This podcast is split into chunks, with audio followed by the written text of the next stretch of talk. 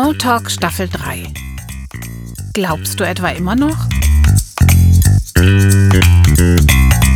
Hi, ich bin Joanna. Und ich bin die Ruth. In der heutigen Folge reden Ruth und Joanna mit Gofi Müller. Gofi heißt eigentlich Gottfried, aber alle sagen Gofi zu ihm.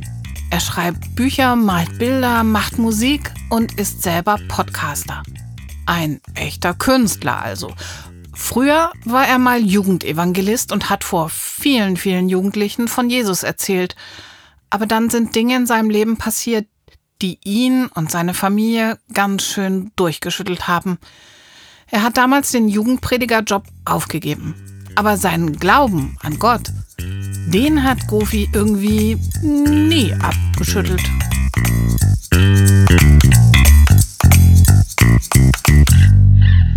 Erzähl uns kurz deine Geschichte. Hallo, ich bin Gofi. Ich glaube schon eigentlich mein ganzes Leben lang an Gott. Ich bin durch meine Kindheit erstmal so ganz normal durchs Leben gegangen und irgendwie auch durch meinen Glauben gegangen. Dann hat es mit Ende 20 eine Phase gegeben in meinem Leben, wo es mir echt nicht gut gegangen ist. Und in dieser Phase habe ich ähm, den Glauben ganz neu für mich entdeckt. Also da war das eigentlich gar nicht so, dass die Tatsache, dass es mir nicht so gut ging, dazu geführt hat, dass ich weniger ge ge geglaubt habe, sondern ich habe dann irgendwann plötzlich den Glauben neu entdeckt. Ich habe Jesus neu entdeckt. Ich habe irgendwie mh, hm, eine sehr starke Verbindung zu Jesus empfunden. Und das hat einige Jahre angehalten. Ähm, und dann bin ich in, einen, in meinen Beruf gegangen. Damals war ich ein Prediger, ein Jugendprediger. Ich habe vor allen Dingen für junge Leute gesprochen.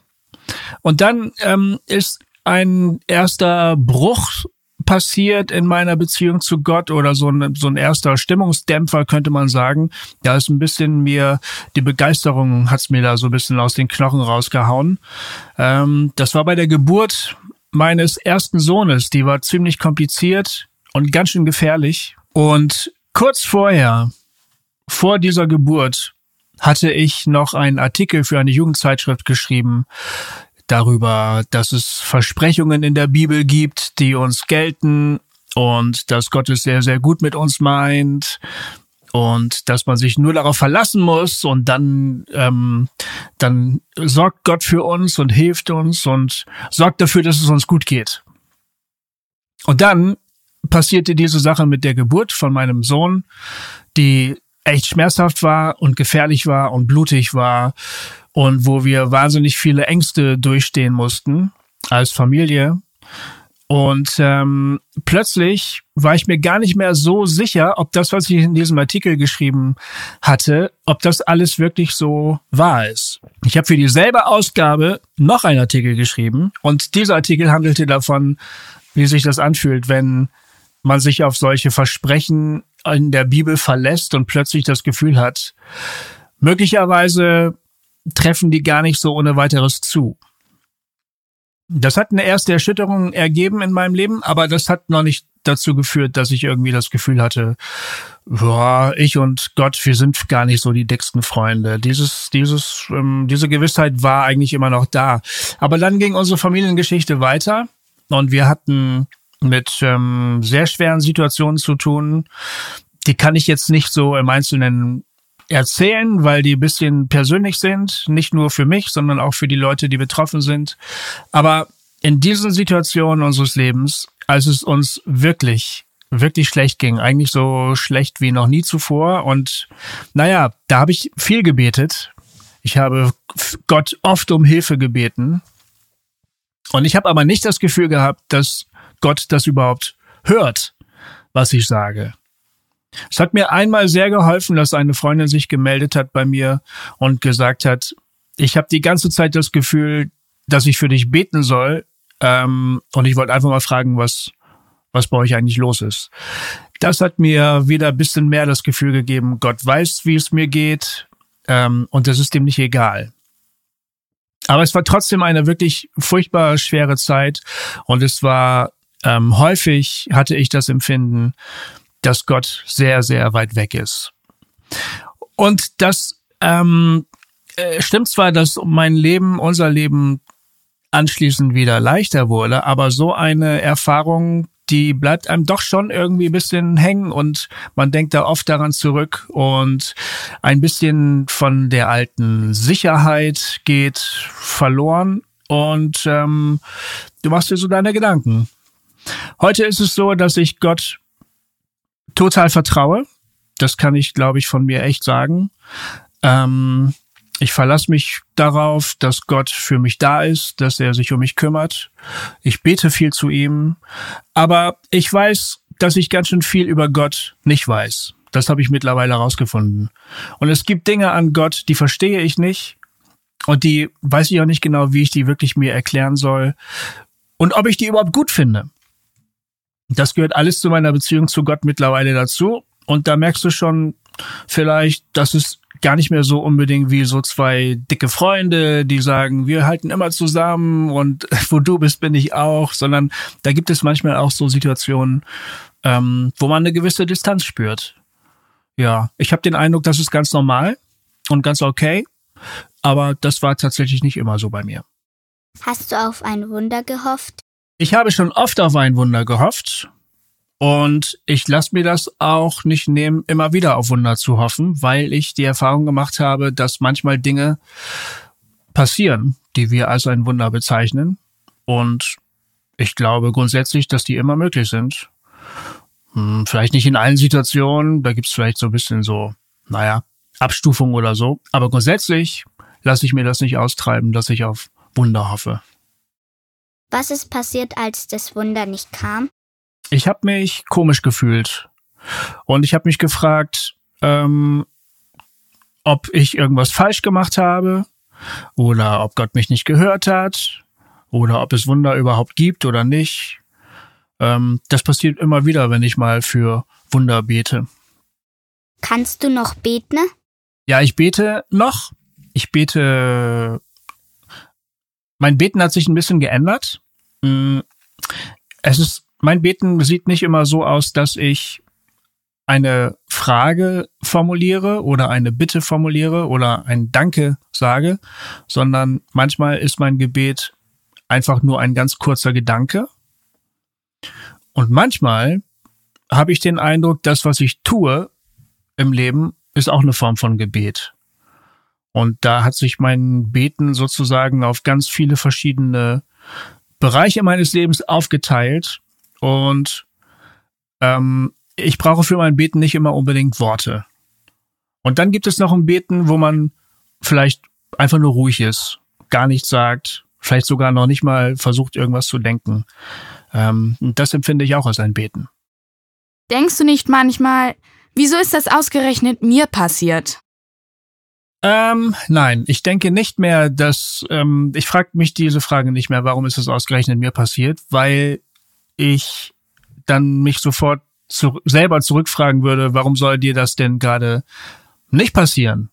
Also ganz viele Dinge passieren ganz vielen Leuten in der Welt, die mir überhaupt nicht passieren. Und da frage ich mich ja auch nicht, warum ist mir das denn jetzt nicht gerade passiert? Warum bin ich denn jetzt nicht gerade ein Erdbebenopfer geworden in der Türkei oder in Syrien? Ähm, warum muss ich denn nicht in einem Krieg leben? Warum ist denn jetzt äh, mein äh, Sohn nicht gestorben? Also diese Fragen stelle ich mir ja auch nicht. Und wenn mir dann was passiert, was nicht schön ist, was vielleicht sogar schrecklich ist, dann denke ich auch, diese Frage stellt sich gar nicht. Wir leben auf dieser Welt und auf dieser Welt passieren Dinge. Und manche sind wunderschön und manche sind total normal und manche sind schrecklich und alle Menschen sind davon irgendwie betroffen. Diese Frage habe ich mir ehrlich gesagt abgewöhnt. Kannst du glauben, dass Gott für andere ein Wunder tut, für dich aber nicht getan hat? Ja, ich kann das total glauben, dass Gott für manche Leute Wunder tut und für andere Leute nicht. Ich verstehe nicht, warum das passiert ich bin in manchen, manchmal, wenn das passiert, ähm, bin ich auch ein bisschen sauer, weil ich dann denke, die und die Person, die hätte jetzt wirklich ein Wunder gebraucht. Also, und die hätte es echt auch verdient, also so wie ich das zumindest empfinde. Und da passiert es nicht. Das verstehe ich dann nicht. Wenn das mir passiert, mh, mm, macht mich das nicht so verrückt, wenn ich ganz ehrlich bin. Äh, ich habe in meinem Leben, glaube ich, ein paar Wunder erlebt und in anderen Situationen, in denen ich sie gerne erlebt hätte, da habe ich sie nicht erlebt. Ich versuche mehr darüber nachzudenken, wie ich mit der Situation klarkomme, so wie sie jetzt ist. Ja. Und ich bete noch für Wunder. Ich glaube noch, dass es Wunder gibt. Aber wenn es mir nicht passiert, dann denke ich mir, boah, dann wird das auch seinen Sinn haben. Warst du nicht schrecklich wütend auf Gott? Oder bist du es vielleicht immer noch? Ich war eine Zeit lang schrecklich wütend auf Gott, aber ich habe gemerkt, dass Wut manchmal eigentlich mehr so eine versteckte Verzweiflung ist oder so eine getarnte Verzweiflung. Äh, Leute reagieren auf Verzweiflung, auf verzweifelte Situationen ganz unterschiedlich. Manche werden ganz still und bewegen sich kaum noch, sagen nichts mehr. Manche Leute fangen an zu weinen. Und dann gibt es Leute, zu denen gehöre ich auch, die werden wütend, wenn sie verzweifelt sind, weil das ist sozusagen die einzige Reaktion, die Leuten wie mir dann einfällt. Und ähm, das war ich oft in verschiedenen Situationen. Aber mittlerweile bin ich ehrlich gesagt nicht mehr so wütend. Aber wahrscheinlich, weil ich auch nicht mehr so verzweifelt bin wie früher. Gab es einen Moment, wo du dachtest, das hat alles keinen Zweck. Gott kann es ja gar nicht geben, wenn so etwas passiert. Nein, das habe ich nicht gedacht. Ehrlich gesagt, ich habe eher geglaubt, dass Gott wahrscheinlich kein Interesse an mir hat. Das fand ich eigentlich fast ich weiß nicht, ob das noch schlimmer ist, aber das war jedenfalls mein Gedanke. Die Vorstellung, dass es Gott nicht gibt oder geben kann, die fällt mir total schwer. Ähm, deshalb kam die für mich nicht in Frage. Aber ich habe dann eben einfach gedacht, okay, ich bin ihm halt einfach total egal. Und der hat halt gerade was Besseres zu tun, als sich um meine kleinen Problemchen hier zu kümmern, die ich katastrophal finde, aber für jemanden wie Gott wahrscheinlich fürchterlich klein sind. So klein, dass er gerade keine Zeit dafür hat. Das waren eher meine Gedanken. Glaubst du, Gott ist traurig, wenn so etwas passiert?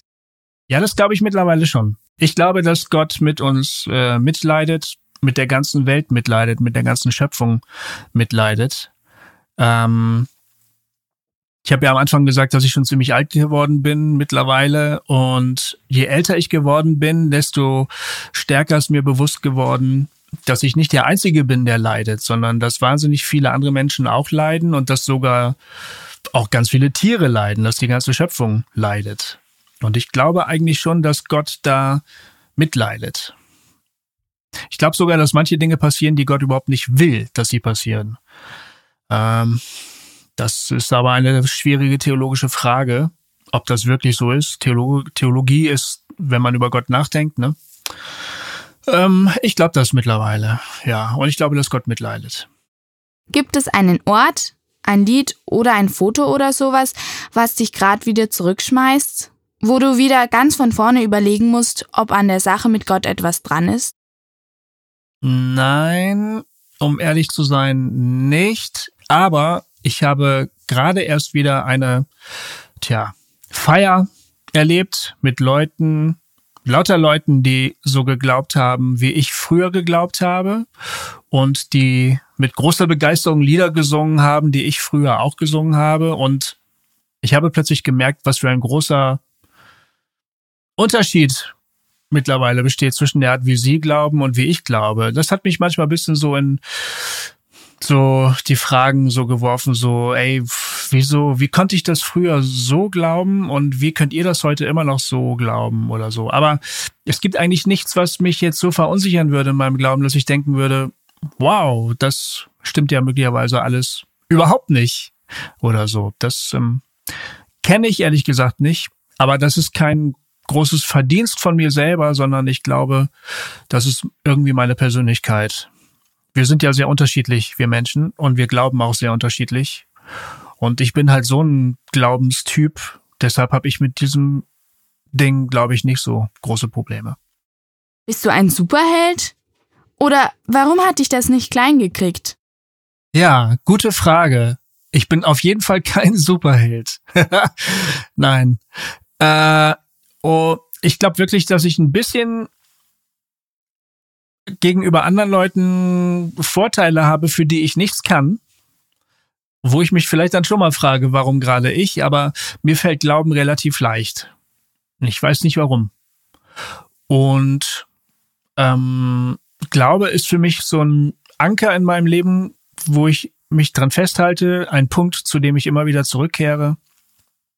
Und es ist irgendwie einfach so, da kann ich nichts dafür.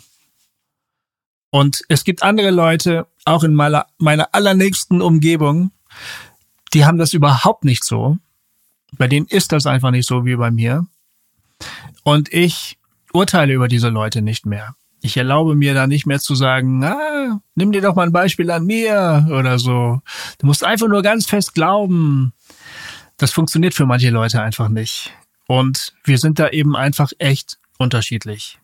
Ich kann mir darauf nichts einbilden, dass ich immer noch glaube. Aber ich bin darüber froh, dass es bei mir so ist. Wie lange hat das gedauert, bis du zum ersten Mal wieder so richtig glücklich warst? Oder geht das gar nicht mehr? Doch, das geht und das geht auch gleichzeitig. Man kann im einen Moment wirklich fürchterlich down sein und traurig und kaputt. Und dann gibt es kleine Momente, da flackert so ein bisschen sowas wie Freude oder Fröhlichkeit auf. Und ich habe gelernt, es ist gut, wenn man das ganz aktiv sucht, wenn man ganz aktiv nach Dingen sucht, die schön sind. Ich glaube nämlich, dass in diesen Dingen auch sowas von Gott zu finden ist. Gott hat ja alles gemacht. Es kommt alles von ihm. Und diese Dinge zu suchen und sich darüber zu freuen, das ist an und für sich eine gute Sache, die tut einem Menschen gut. Und es gibt die Möglichkeit, sich mitten in dunklen Zeiten plötzlich auch wieder mal zu freuen und so ein bisschen was Helles zu erleben. Und wenn man ehrlich ist, ist das ganze Leben eigentlich so, dass Dunkelheit und Helligkeit immer gleichzeitig existieren. Und es ist okay, traurig zu sein, aber man tut sich selber was Gutes, wenn man da drinnen nicht hängen bleibt, sondern auch mal wieder was Schönes sucht, was einem gut tut. Und ich meine wirklich kleine Dinge. Essen, ein guter Film, rausgehen, mit Freunden lachen oder vielleicht auch einfach nur den anderen erzählen, wie schlecht es einem geht. Das tut alles gut. Und das hilft dabei, zwischendurch auch mal wieder fröhlich zu sein. Und bei mir ist es so, dass beides ähm, meistens gleichzeitig der Fall ist. Und zurzeit ist eigentlich sogar das äh, schöne, helle wieder mehr geworden. Gibt es Tage, wo du an das Schlimme gar nicht mehr denken musst? Ja, das gibt es. Ich bin allerdings nicht nur ein sehr glaubender Mensch, ich bin irgendwie auch ein sehr grüblerischer Mensch. Das ist eine andere Veranlagung von mir und deshalb passiert es mir schnell, dass ich ins Grübeln komme und über alles Mögliche nachdenke. Auch über Dinge, die gar nicht so schön sind. Ähm, und äh, das passiert mir einfach immer wieder. So, so eine Veranlagung von mir. Aber ja, auf jeden Fall. Es gibt auf jeden Fall Tage und ganze Zeiten, wo ich einfach nur Spaß am Leben habe. Und das ist irgendwie auch ein ganz wichtiges Ziel für mich im Leben, dass ich Spaß am Leben habe, so gut es geht, so komisch die Situation auch sein mag. Und ich glaube, es geht auch. Ich glaube, man kann in jeder Situation des Lebens, egal wie schlimm sie ist, auch immer noch ein bisschen Spaß finden. Und das ist gut, wenn man danach sucht. Wenn dir so etwas noch einmal passieren würde, könntest du dann besser damit umgehen oder würde es sich dann wieder alles ändern? Nein, ich könnte besser damit umgehen. Auf jeden Fall. Ich habe in diesen Zeiten, in denen es mir nicht gut ging, habe ich viel gelernt. Ich habe viel über das Leben dadurch nachgedacht. Ich bin zu Erkenntnissen gekommen. Ich habe das Leben plötzlich neu sehen gelernt, anders sehen gelernt. Und es wäre natürlich immer noch fürchterlich wieder. Fürchterliche Zeiten sind immer fürchterlich, das ist vollkommen klar. Aber ich könnte heute besser damit umgehen. Das glaube ich auf jeden Fall. Und das würde dir genauso gehen. Was hast du von Menschen drumherum über Gott erzählt bekommen, was dich richtig wütend gemacht hat? Ich war zu müde und erschöpft, um richtig wütend zu sein über andere Leute. Aber was mich fürchterlich genervt hat, war der Versuch, mir zu erklären, dass das alles einen Sinn hat, was ich erlebe. Ich wusste nämlich ganz genau, dass das total sinnlos ist, was ich erlebe und dass es daran nichts Schönes zu entdecken gibt an der Situation an sich. Und es hat mich genervt, wenn Leute geglaubt haben, sie würden mir helfen, indem sie mir erzählen, dass das irgendwie alles sinnvoll ist und zu irgendeinem guten Zweck dient.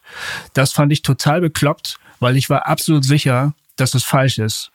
Und dass sie das möglicherweise auch vielleicht nur deshalb sagen, damit sie sich selber ein bisschen besser fühlen. Weil nämlich, wenn man sich mit der Tatsache konfrontiert, dass es Dinge gibt, die wirklich, jetzt hätte ich fast ein schlimmes Wort gesagt, also schlimm sind und einfach keinen Sinn ergeben, dann ist das ein ziemlich harter Tritt gegen unsere Vorstellung von der Welt und von Gott und von unserem Leben und unserem Glauben. Und das erschüttert ganz schön doll. Und deshalb fällt es vielen Leuten schwer, das zuzugeben, dass es der Fall ist. Ich glaube, den Leuten, denen es am leichtesten fällt, das zuzugeben, das sind die Leute, die wirklich gerade Leid erleben. Und man sollte meiner Ansicht nach nicht Leuten erzählen, dass es zu irgendwas gut sein soll. Man sollte einfach nur zuhören, wenn jemand etwas Schlimmes erlebt und Mitleid haben und sagen, jo, das ist echt eine ganz bekloppte Situation. Genau. Das hat mich genervt. Und was haben dir Menschen über Gott gesagt, das dir geholfen hat? Mir am meisten geholfen hat, war, dass Leute gesagt haben, Gott sieht dich, Gott weiß das und es tut ihm genauso weh wie dir. Das hat mir geholfen. Nicht der Versuch, irgendeine Lösung zu, für ein Problem zu finden, sondern zu akzeptieren, dass das Problem da ist und dass Gott das sieht und auch darunter leidet. Das hat mir geholfen.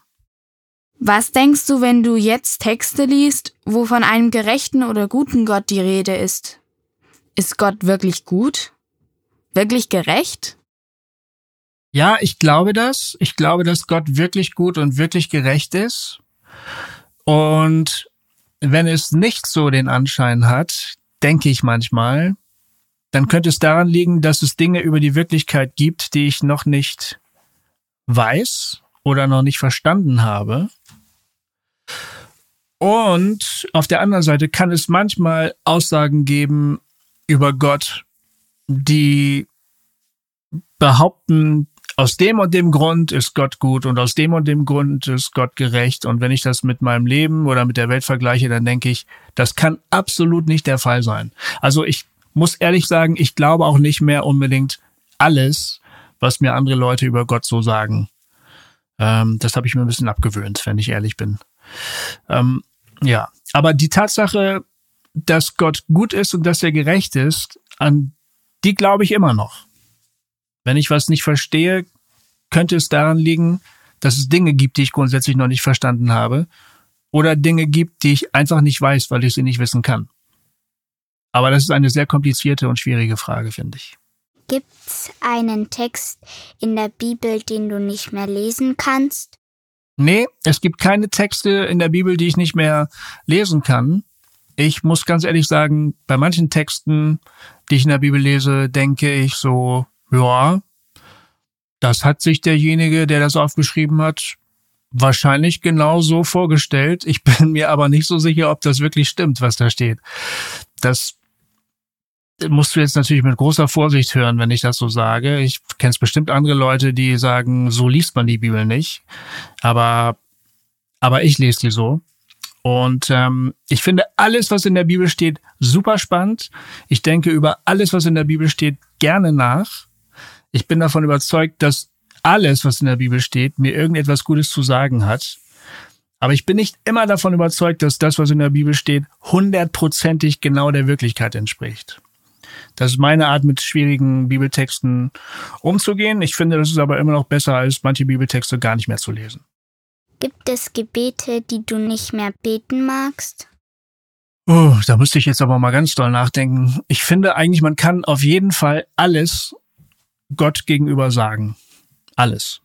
Es gibt meiner Ansicht nach überhaupt keine Einschränkungen. Es gibt keine Themen, die man ausklammern muss. Es gibt keine Bitten oder Klagen oder sonst was, was man aussparen muss, weil Gott ja sowieso alles weiß. Und ähm, man kann ihm alles sagen, egal was es ist. Ähm, und deshalb habe ich eigentlich keine Probleme mit irgendwas, was ich nicht mehr beten will. Man, ich würde sogar manchmal vielleicht sogar Gott bitten, dass er schönes Wetter schenkt oder mir hilft, einen Parkplatz zu finden. Ehrlich gesagt, ich habe Freunde, die machen sowas nicht mehr, die finden das albern, aber ich denke mir so, wieso? Kann ich doch machen. Wenn er das albern findet, der Gott, dann muss er ja nicht drauf reagieren. Aber sagen kann ich es ja schon. Was hast du ganz neu über Gott gelernt? Ich würde sagen, das Wichtigste ist, dass ich Gott nicht wirklich kenne, obwohl ich ihm vertraue und mich ihm auch anvertraue, ist mir bewusst, dass ich ihn eigentlich nicht wirklich kenne. Was ich noch Neues über Gott gelernt habe in den letzten Jahren, glaube ich, ist, wie sehr Gott die Schöpfung liebt und wie gut man ihn darin auch entdecken kann.